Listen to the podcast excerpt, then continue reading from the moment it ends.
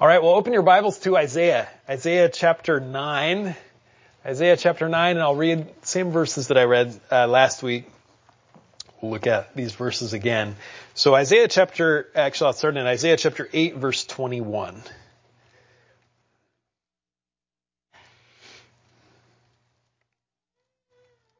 They will pass through the land hard-pressed and famished, and it will turn out when they are hungry, they will be enraged and curse their king and their God as they face upward. Then they will look down to the earth and behold distress, darkness, the gloom of anguish, and they will be driven away into darkness. But there will be no more gloom for her who was in anguish. In earlier times, he treated the land of Zebulun and the land of Naphtali with contempt. But later on, he will make it glorious by way of the sea on the other side of the Jordan, Galilee of the Gentiles. The people who walk in darkness will see a great light. And those who live in a dark land, the light will shine on them. You shall multiply the nation. You shall increase their gladness. They will be glad in your presence as with the gladness of harvest, as men rejoice when they divide the spoil. For you shall break the yoke of their burden and the staff on their shoulder and the rod of their oppressor, as at the battle of Midian. For every boot of the booted warrior in the battle tumult and cloak rolled in blood will be for burning, fuel for the fire. For a child will be born to us, a son will be given to us, and the government will rest on his shoulders, and his name will be called Wonderful Counselor, Mighty God, Eternal Father, Prince of Peace. There will be no end of the increase of his government or of peace on the throne of David and over his kingdom, to establish it and to uphold it with justice and righteousness from then on and forevermore. The zeal of the Lord of hosts will accomplish it.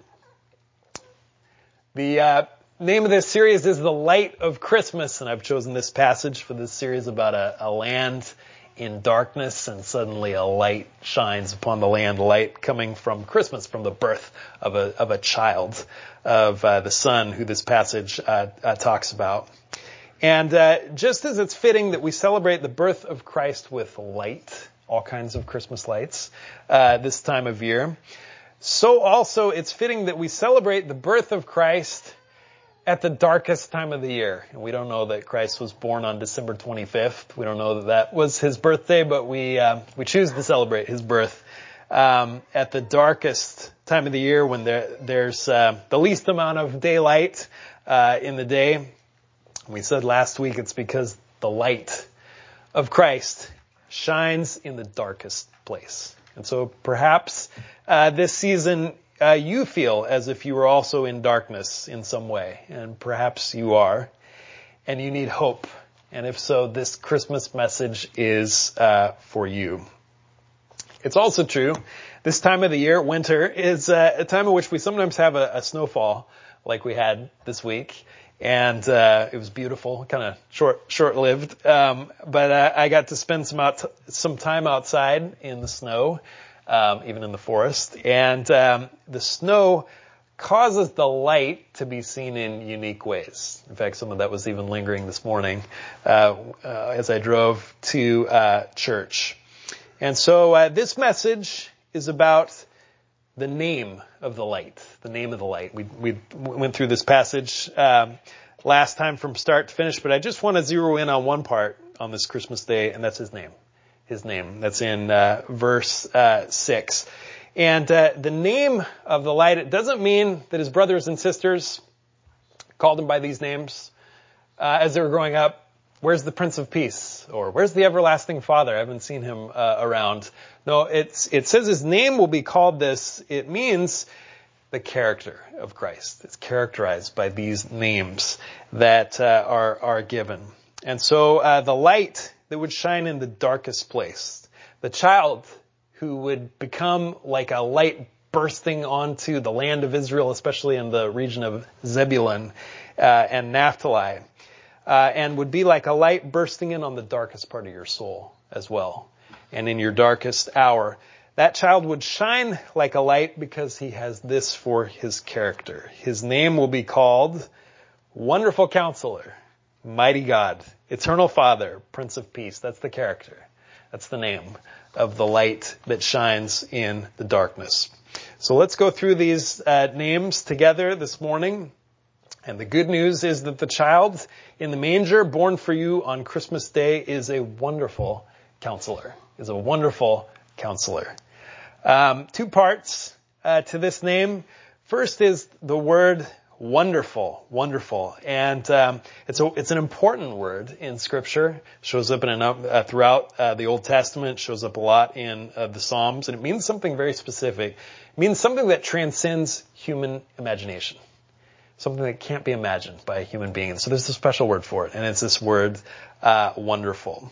In the Old Testament, when God led the children of Israel into a blind alley after they left Egypt, and the wilderness shut them in on all sides, and then the Lord opened a way of escape for them through the Red Sea, and he drowned their enemies in the same sea. That was called a wonder, something that transcends human imagination. Nobody could have imagined the Lord doing that, and no one did imagine it before he did it.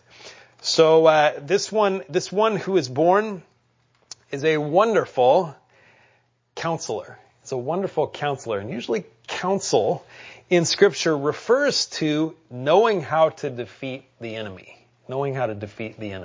He's a wonderful counselor. He knows how to defeat the enemy in a way that transcends human imagination, in a way that human beings never could have thought of. That's what this child is. In the old story of the fall of Troy, not in the Bible, it's a legend, but the strongest warrior, Achilles, was not the one who brought the city down, but rather it was Odysseus, the man of many wiles, who won the victory with his ruse of a wooden horse. And the Scriptures agree, a wise man scales the city of the mighty and brings down the stronghold in which they trust. That's Proverbs chapter 21, verse 22. On the night when Christ was born, and Mary pondered what the shepherds had told her, even perhaps about the light bursting in on them in the dark of the night, and what the angels had said about the child, and pondered the Scriptures that she knew, perhaps even this one about her child, and treasured them up in her heart.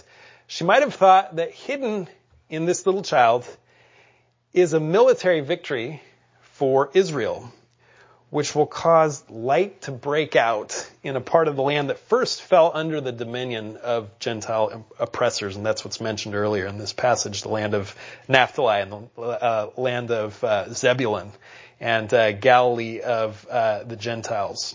But her child would win a victory, and he's going to do this when he comes again. He's going to win a victory for the land of Israel in such a way that's going to not just win the victory there, but it's going to bring peace to the whole earth and cause wars to cease. It's going to repeal the curse, and it's going to restore blessing to the whole world. It wouldn't take a wonderful counselor to just knock down an enemy army like the Assyrians of Isaiah's time, and to just knock them down like a bunch of bowling pins and then rule in their place. Maybe a great military strategist could manage that, like Hannibal or Alexander the Great. Learn a way to score a great victory for Israel. But to win a great military victory for Israel over enemies in such a way that brings peace to the whole world and repeals the curse and restores blessing to the whole world and ends war and sets all creation free from its bondage to humility, that takes a wonderful counselor. Not just a great military strategist, but one that transcends human imagination. A wonderful counselor. And in the same way, it takes a wonderful counselor to cause you to be forgiven of your sins, and then to cause you to conquer those same sins in such a way that glorifies God as he conforms you to his image. And his counsel for you, his wonderful counsel, his counsel that transcends imagination for you, is this, and it is a counsel that no one could have ever thought of, no one could have ever imagined, and Scripture talks about it in that way. But his wonderful counsel for you is to despair of leaning on your own righteousness and your own wisdom and your own strength. In fact, it's opposite of all the counsel that the world imagines. The world only imagines counsel that tells you how to lean on your own righteousness, your own wisdom, and your own strength. But his wonderful counsel for you is to despair of leaning on your own righteousness, your own wisdom, your own strength, and to lean on his instead. Because his righteousness is for the ungodly. In fact, it's only for the ungodly. It's only for those who know themselves to be ungodly. His wisdom is for the simple, and his strength is for the weak, to cause you who know that Christ is born for you, who believe that Christ is born for you, to say, I venture great things for God, not because of my wisdom, not because of my strength, not because of my righteousness, but because a wonderful counselor has been born for me. And so that's why I venture great things for God, like being a good neighbor or a good husband or a good wife, or conquering the sin that so easily besets me, or standing for truth and for the gospel in my own time. And I venture these things not because I'm a great person, not because I'm a righteous and wise and strong person, but because a wonderful counselor has been born for me. And he's been born on Christmas Day, and there's no other way that those things could be ventured. In God's wisdom, his counsel, the wonderful counselor that comes from this child's character, that transcends it transcends imagination, not because it's so high and so hard to reach up to, but because it's so low, where man couldn't imagine it ever would be. It comes from admitting that you have no righteousness of your own, no wisdom of your own, no strength of your own, and leaning only upon his. And the sign that his counsel is all true, even though it's wonderful, even though it's a kind that no one could ever imagine, it transcends imagination. The sign his counsel is all true is that he died on the cross. And he died on the cross because of your righteousness, because of your wisdom, because of your strength. That's what your righteousness, wisdom, and strength deserve. He died in your place. And that's what they deserve before God, is only God's wrath upon it. And then he rose again from the dead to give you his righteousness, to give you his wisdom, and to give you his strength. Well, there's more good news about the name and the character of the light that shines in the darkest place, which is the child in the manger born for you on Christmas Day.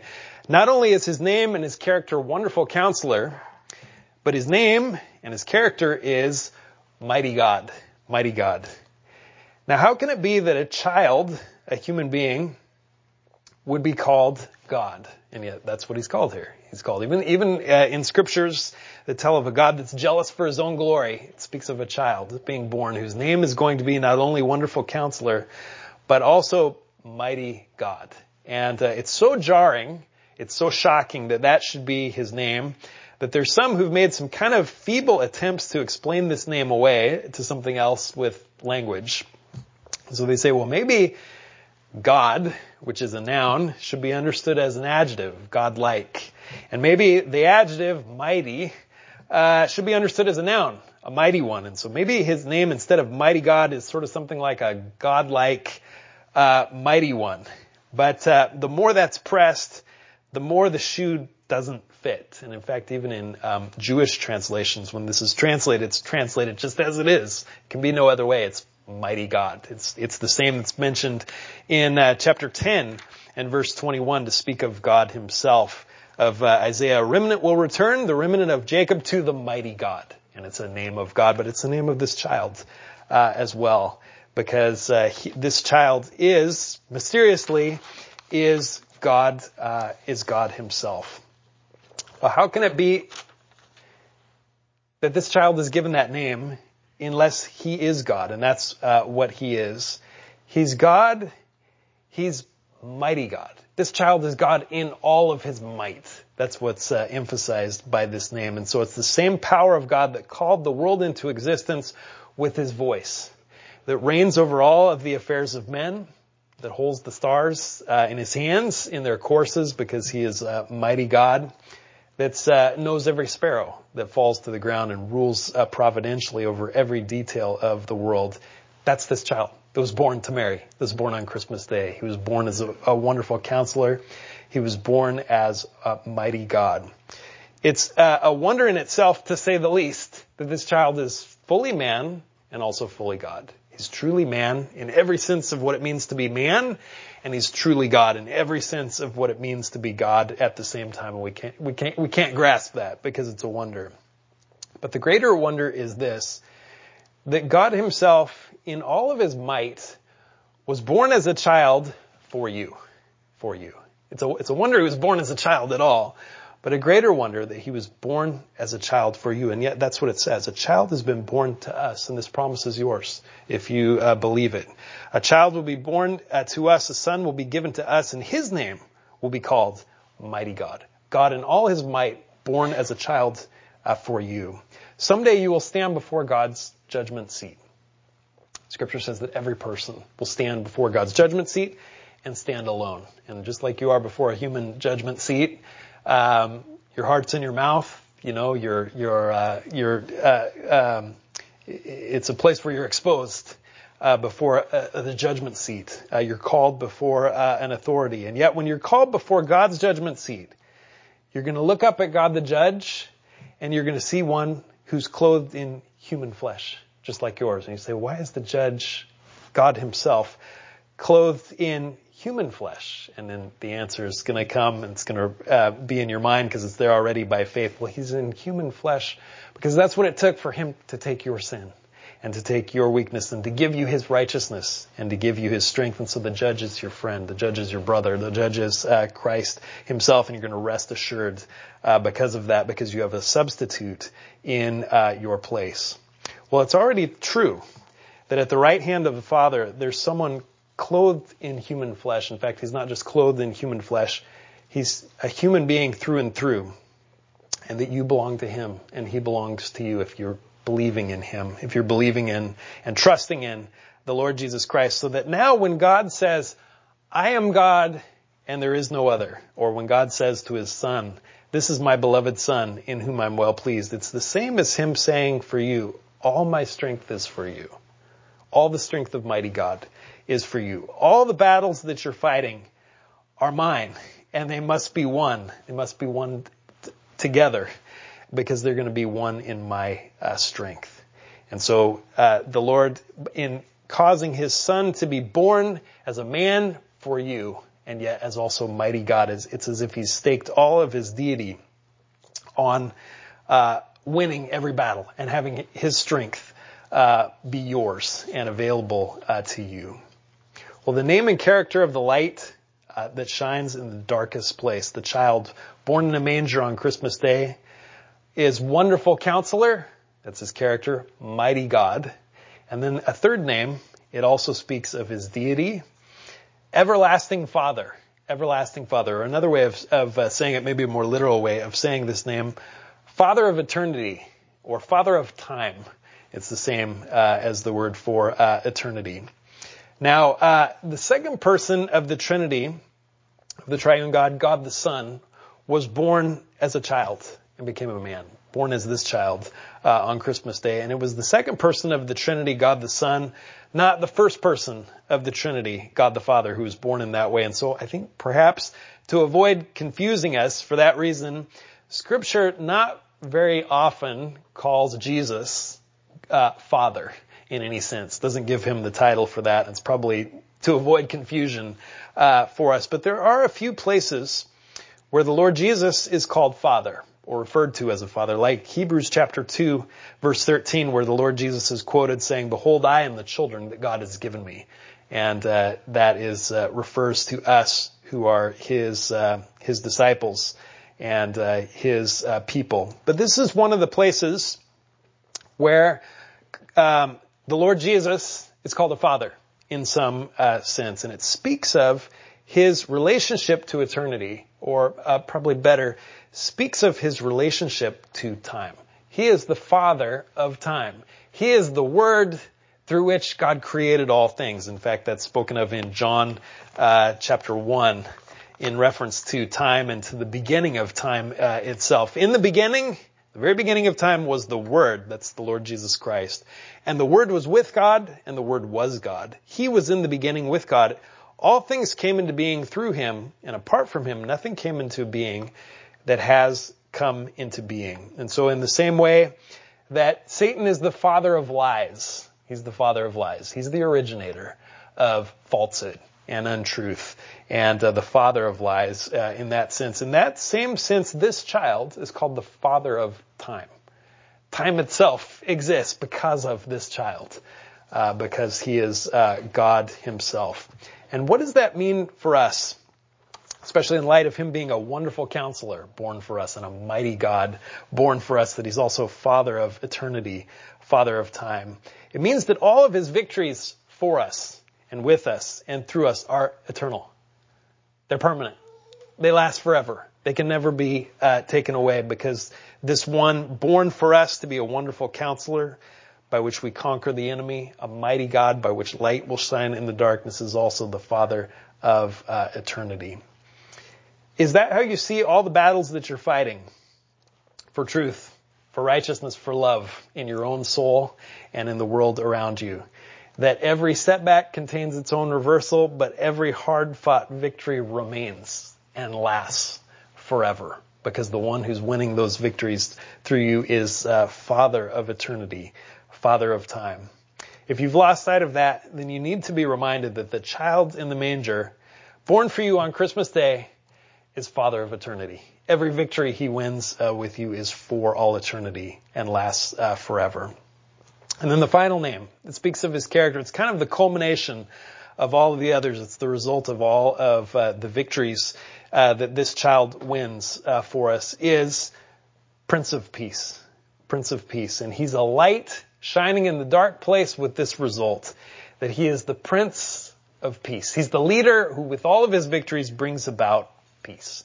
He will bring about peace in the whole world. He's in the process of doing that right now, as his plan, as his victory unfolds. It unfolds now through the victory of the church in the world and preaching the gospel and being a light to the world. And then when Christ returns, he will show himself to be Prince of Peace by bringing an end to all war, bringing an end to all strife, and restoring peace, wholeness to the world itself. But he brings it now to your soul. He brings peace to your soul. He is the Prince of Peace in his character. That's the character of the light that shines in the darkness. The peace in the biblical sense, the Hebrew sense of peace, is a little bit broader than our word for peace. And so we can use peace just in the sense of a cessation of hostilities. If two armies are fighting and they both decide to stop fighting, then we say, well, there's peace, even if they maybe still hate each other and are just on the verge of war breaking out again. We call that peace. No, he's not the Prince of Truce, a temporary truce. He's the Prince of Peace. He's the Prince of Peace, and that refers to a wholeness of the peace that he brings. One commentator put it like this, and I liked it, how he brought out the full meaning of this word for peace, this word shalom in Hebrew. He says, peace is well-being and freedom from anxiety. In relationships, it is goodwill and harmony. It is the opposite of war. So it's not just war going away, but it's actually the opposite of war itself. In relationships, it's goodwill and harmony, the opposite of war. Towards God, it is the full realization of his favor. Peace with God. So it's peace in every sense that he brings, and as a result of all of his victories, as it says in verse 7, there will be no end to the increase of his government or of peace. And so the victory that he brings, it's permanent. The victories that come can never be set back. The increase of his government and of his peace, of his well-being, it is permanent, and because he's wonderful counselor, mighty God, eternal Father, and Prince of Peace. So how do you perceive your journey, your battle against the forces of darkness, your progression, your growth into the image of Christ? With discouragement, with despair, with a sense of encroaching darkness? Well, the good news for you is that the child in the manger born for you on Christmas Day is the Prince of Peace. And he says to you, about this peace, John 14 and verse 27. Peace I leave with you, my peace I give to you. Not as the world gives to you do I give to you. Do not let your heart be troubled, nor let it be fearful. And again, he says, these things I have spoken to you, so that in me you may have peace. In the world you have tribulation, but take courage. I have overcome the world. He's the Prince of Peace. That's the character of the light that shines in the darkest place.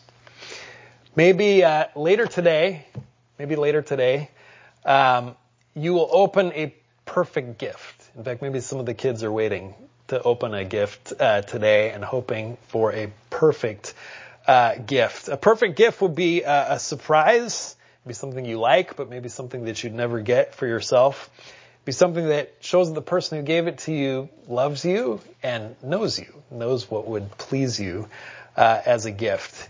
And maybe for others of you, it will be even more fun to give someone a perfect gift, and that's what you're hoping for. The Bible says that the Lord Jesus said, "It is more blessed to give than to receive," Acts chapter 20 and verse 35. But you've already been given a perfect gift this Christmas. You've been given this child as a perfect gift, and he's exactly what you need. He is Wonderful Counselor, he's Mighty God, he's Eternal Father, and he's Prince of Peace. And he's not just these things for himself, but he's all of these things on your behalf.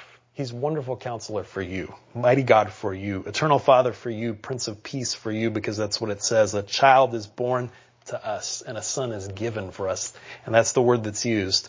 A child is born to us, a son will be given to us. If you don't understand that this one with this character is a gift, he's given for you. If you don't understand that he's a gift given freely, he's not earned. It's not a son that you've earned. It's a son who's given freely to you.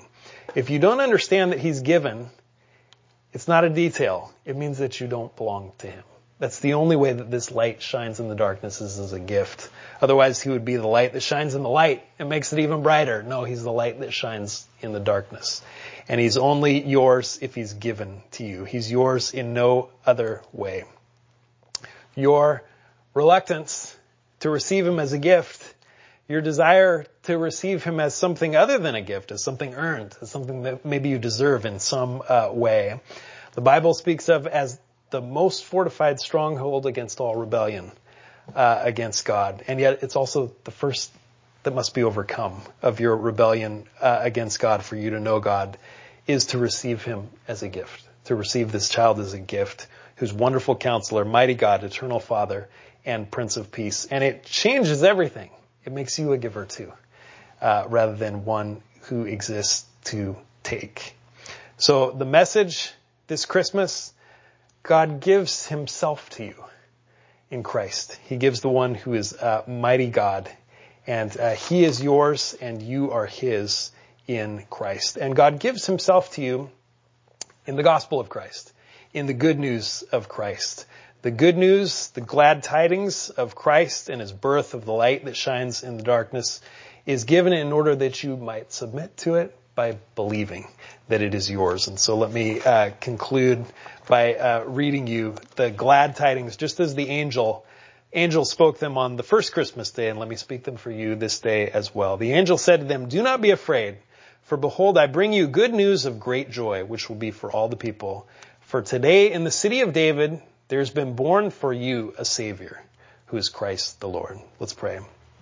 Dear Father, we thank you that there is a Savior who's born for us. And we thank you that he is the perfect Savior for us. He is Mighty God. He is Wonderful Counselor. He is Prince of Peace. And he is Father of Eternity. Father, we needed a Savior who is just like him.